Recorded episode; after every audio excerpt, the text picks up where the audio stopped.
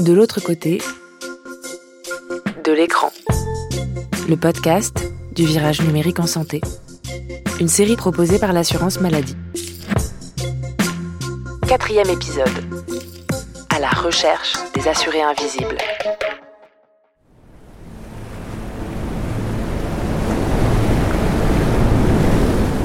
Quelque part, au large de l'océan numérique, à bord du sous-marin AM4. Ici le commandant. AM4, tous à son poste. On prépare la plongée. Commandant, j'aperçois quelque chose sur le radar. On dirait un signal de détresse. Je reçois même quelque chose. Aujourd'hui en France, on estime qu'il y a environ 13 millions de personnes qui se trouvent en difficulté ou éloignées du numérique. C'est presque une personne sur six. En même temps, les services publics développent de plus en plus de solutions numériques, au risque de laisser sur le bord de la route les usagers qui ne sont pas à l'aise avec ces outils. Et le risque est d'autant plus grave quand il s'agit de santé. Comment faire pour éviter que le numérique ne renforce les inégalités alors qu'il pourrait contribuer à les réduire? Nous sommes actuellement perdus dans l'océan numérique. Nous dérivons dangereusement. Je répète, à l'aide, à l'aide. AM4, on garde la manœuvre, mais changement de plan. Notre devoir est d'aller secourir ces assurés. Préparez-vous, on plonge. On a longtemps parlé de fracture numérique. Aujourd'hui, on parle plutôt d'exclusion numérique. Car il n'y a pas une grande fracture, mais de multiples facteurs possibles d'éloignement. C'est ce qu'explique Ivan Skelbut, directrice des partenariats à Pôle emploi. Quand vous lisez les études, on dit 13 millions de Français euh, peuvent être en difficulté ou en éloignement avec le numérique, mais en fait, ça recouvre beaucoup de situations euh, différentes. Et donc, il n'y a pas juste un modèle. Ça peut être des personnes qui vont dire qu'elles ne savent pas utiliser le numérique. Ça peut être des personnes euh, bah, qui tout simplement préfèrent faire autrement. Elles préfèrent se déplacer, elles préfèrent appeler au téléphone, elles préfèrent rencontrer quelqu'un. Ça peut être aussi des personnes qui n'ont tout simplement pas le matériel. On l'a vu aussi avec la crise Covid, hein, quand toute une famille a besoin d'un ordinateur. Ça peut être des gens aussi qui travaillent ou qui habitent dans des zones un peu moins bien connectées. Quand on pense aux personnes exclues du numérique, on pense souvent aux personnes âgées qui n'ont pas grandi avec Internet. Si elles sont très touchées par l'exclusion numérique, elles ne sont pas les seules. La fragilité face au numérique n'est pas forcément là où on l'imagine. C'est ce qu'explique Fanny Richard, directrice de l'intervention sociale et de l'accès aux soins à l'assurance maladie. Les publics précaires ne sont pas les plus éloignés du numérique parce que finalement, les publics précaires, certes, ils n'ont pas forcément d'ordinateur, mais ils ont tous un smartphone.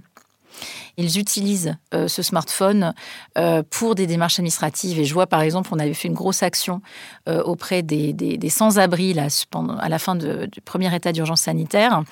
Et on s'est rendu compte, en fait, que bon, bah, même s'ils n'ont pas, par exemple, de forfait pour avoir la, la 4G, ils se mettent toujours dans des espaces avec Wi-Fi pour pouvoir accéder effectivement à Internet. Et quand ils ont un besoin quand même de faire une démarche, ils la font quand même quelle qu'en soit la raison, la difficulté ou l'incapacité à utiliser les outils numériques peuvent avoir de lourdes conséquences dans la vie des personnes, notamment en termes d'accès aux services et aux droits. Mais c'est vrai que l'impact euh, que ça peut avoir par rapport à l'accès aux services et à tous les services publics euh, peut être extrêmement important parce que vous et moi le savons, euh, beaucoup de choses et beaucoup de services se développent sur Internet et c'est aussi une grande richesse. Et ne pas avoir accès à ces services numériques, ben finalement, c'est se priver aussi de beaucoup de choses on se prive de services, on se prive d'informations, on se prive de connaissances. Et si euh, je fais le lien avec Pôle Emploi, vous avez un million d'offres d'emploi sur notre site internet. Si vous n'utilisez euh, pas le numérique, eh ben vous ne les voyez pas. Ça a aussi un deuxième impact, c'est que euh, le numérique, ça peut apporter du plus, ça peut être plus rapide, ça peut éviter de se déplacer, et donc les gens qui n'y ont pas accès ne bénéficient pas non plus de ces services.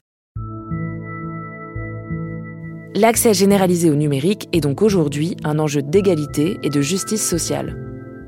Pour y répondre, des services publics comme l'assurance maladie ou Pôle emploi développent des stratégies dites d'inclusion numérique.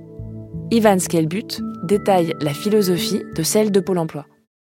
Qu'est-ce qu'on entend par inclusion numérique? Eh ben, c'est d'être vigilant, de euh, travailler euh, euh, les deux points en même temps, c'est-à-dire continuer à développer des services qui vont être utiles pour un grand nombre de personnes et en même temps permettre aux personnes qui ne l'utilisent pas facilement de les repérer, de leur dire aussi qu'on est là et de pouvoir leur proposer des services, soit pour apprendre, soit pour faire avec elles, soit euh, effectivement, si elles n'ont vraiment pas accès, de leur permettre d'avoir accès aux services de manière différente.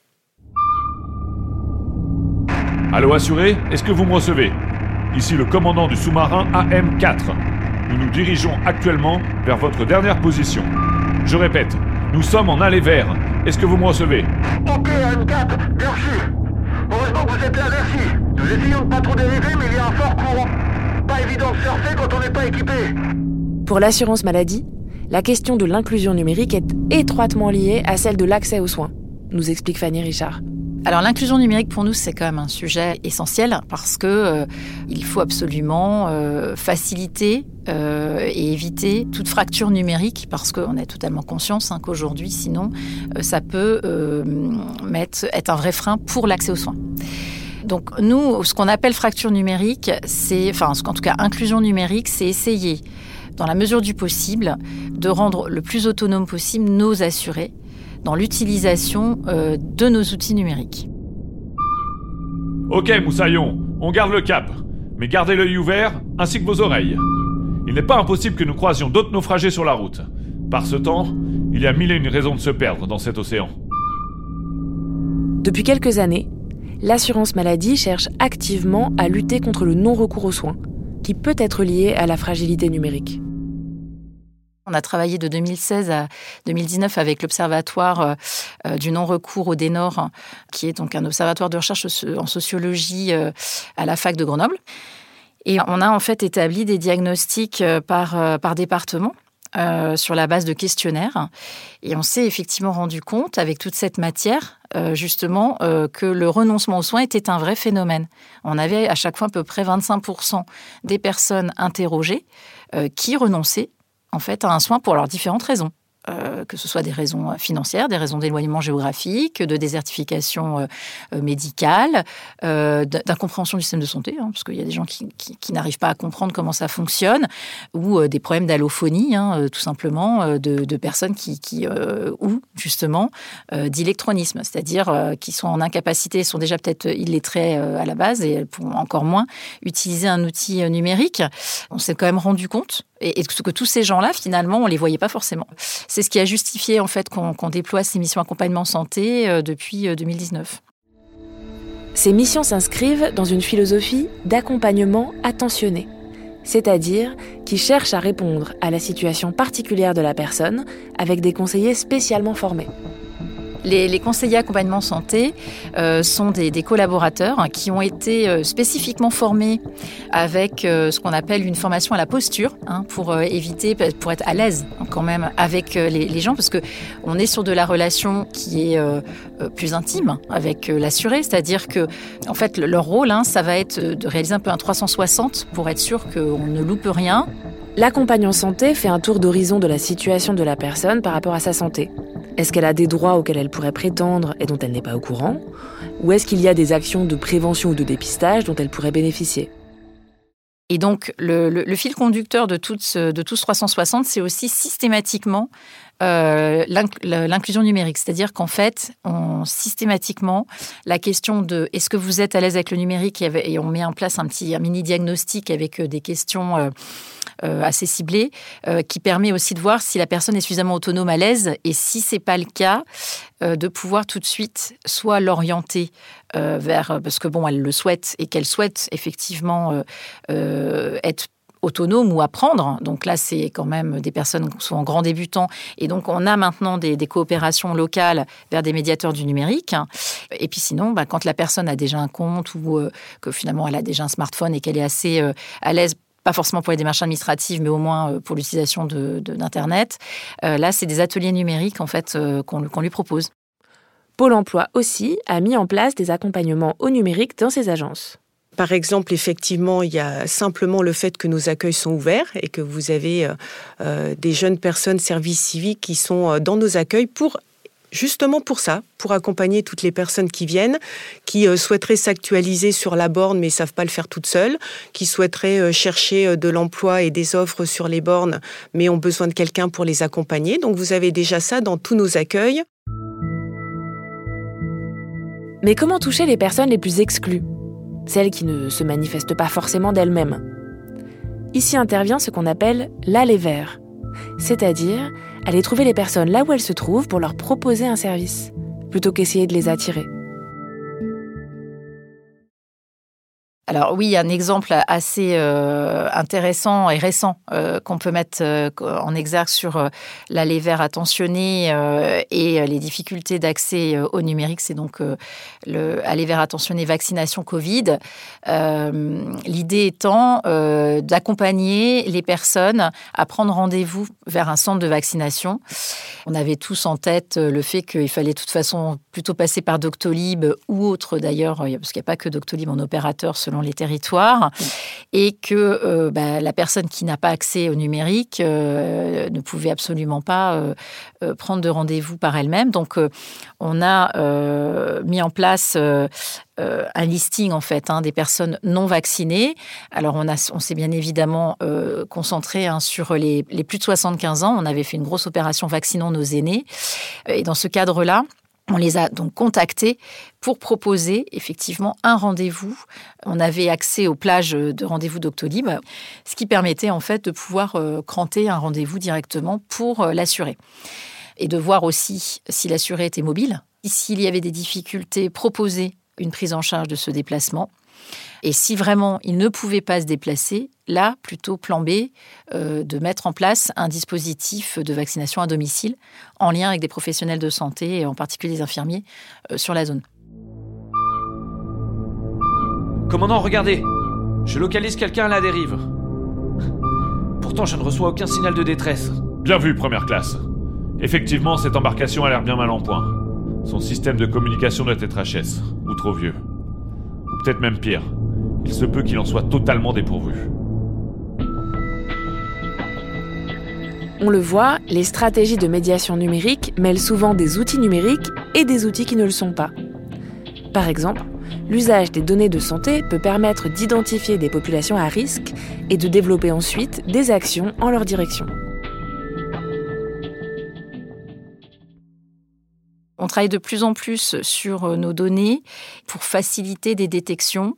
Par exemple, des signaux faibles de fragilité, on peut effectivement, euh, je vais donner un exemple concret, euh, récemment, on a expérimenté avec deux, caisses primaires sur la base en fait d'une petite requête où on dit bon bah, ces personnes sont en invalidité, donc quand même fragilisées, n'ont pas vu de médecin depuis plus de 12 mois et a priori n'ont pas de compte Amélie. Et du coup, en fait, sur la base de cette liste, on a quand même les coordonnées hein, de ces personnes. On leur envoie euh, un SMS qui leur propose en fait hein, de se manifester euh, par un code euh, s'ils sont intéressés pour un accompagnement. On est entre 5 et 6% de retour en, moyenne. Hein. On a fait la même, le même exercice sur une population jeune sans complémentaire santé. Et en fait, c'est des gens qui vraiment là attendent euh, qu'on les rappelle, qu'on les aide, qu'on les accompagne. Et du coup, c'est hyper pertinent. Pôle Emploi a adopté une approche similaire. Pour vous donner un exemple, pendant la crise Covid, euh, chez nous, euh, à Pôle Emploi, tous les mois, il faut actualiser son inscription. et effectivement, les services informatiques nous ont permis de repérer les personnes qui ne savaient pas faire ça par Internet et qui tous les mois venaient à l'agence ou appelaient au téléphone.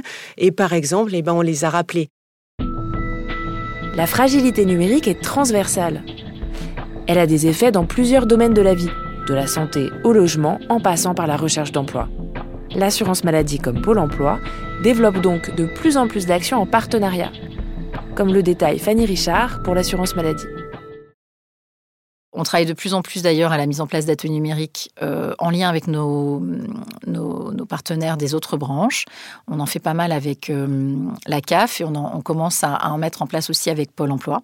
Parce que finalement, euh, le, public, s'il n'est pas à l'aise avec le numérique de, de, la maladie, ne sera pas plus à l'aise avec celui de, de Pôle Emploi ou de la CAF. On a effectivement une convention euh, avec la CNAM. Pourquoi? Ben Parce que le fait de travailler ensemble, de mieux se connaître, ça nous permet aussi, nous, pour des personnes qui viennent à l'accueil de Pôle Emploi et pour lesquelles on identifie, par exemple, euh, ben, qu'ils ont peut-être une problématique de santé, qu'ils ne connaissent peut-être pas leurs droits et qu'ils ne savent peut-être pas comment y avoir accès, ça nous permet, nous, de les router vers euh, la Caisse nationale d'assurance maladie, par exemple. Et ça, c'est un des partenariats importants pour nous. L'objectif de la médiation numérique, c'est de chercher à rendre les gens autonomes, d'aller le plus possible vers l'autonomie, mais sans contraindre à utiliser tel ou tel outil. Au lieu de faire à la place d'eux, d'accompagner pour éventuellement rendre autonome encore plus, ça aussi, hein, ça fait partie un peu des options euh, qu'on travaille de plus en plus dans les accueils, hein. c'est-à-dire qu'on a des, des, outils qui permettent, de, sans faire à la place d'eux, on est à côté avec un double écran un peu comme pour une auto-école. Et du coup, ça permet à la personne de, monter en compétence et de, bien de, se rendre autonome. Donc ça, on, l'accentue et on le renforce dans tous les cas de figure. En effet, le numérique peut permettre une simplification des démarches. Dans certains cas, il peut être plus facile de se connecter via un ordinateur plutôt que de se rendre dans une CEPAM ou un hôpital, surtout si on a des difficultés à se déplacer. Assuré, ici la M4. Nous vous avons repéré sur nos radars. Nous vous envoyons immédiatement un accompagnant attentionné. Il restera avec vous et vous expliquera toutes les manœuvres pour rentrer au bercail en étant autonome. Merci M4. Vous êtes désormais sain et sauf. Content que vous soyez de retour parmi nous. Sans vous, on était perdus. Ainsi, si l'on met en place les dispositifs nécessaires pour qu'ils soient accessibles à tous, le numérique peut être un puissant égalisateur, porteur de promesses d'autonomie. À condition aussi de préserver des alternatives. C'est ce que fait Pôle Emploi. Nous, on garde nos 900 agences euh, ouvertes.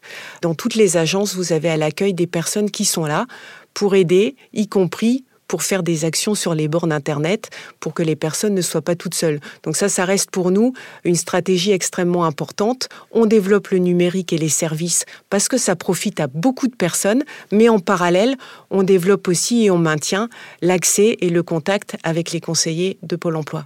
Et c'est la philosophie aussi de l'assurance maladie. On a quand même, nous, une stratégie quand même qui n'est pas jusqu'au boutiste. Et euh, les personnes qui vont euh, être complètement éloignées du numérique, ne pas être autonomes et ne pas être en capacité de le devenir, euh, ces personnes, on va surtout ne pas les inciter à prendre, par exemple, un compte Amélie.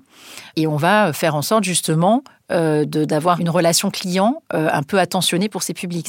Mais c'est vrai qu'après, on va jamais aller jusqu'à la, contrainte ou jusqu'à la fermeture complète de, de, de services, entre guillemets, avec accompagnement humain, parce qu'on aura quand même toujours des, des personnes qui seront un peu à côté de la route par rapport à ça. Commandant, encore un nouveau signal Eh bien, cher équipage, le devoir n'attend pas. La M4 doit continuer sa route pour aller à la rencontre de tous ces naufragés. Ils ont besoin de notre aide. Équipage, à mon commandement, on plonge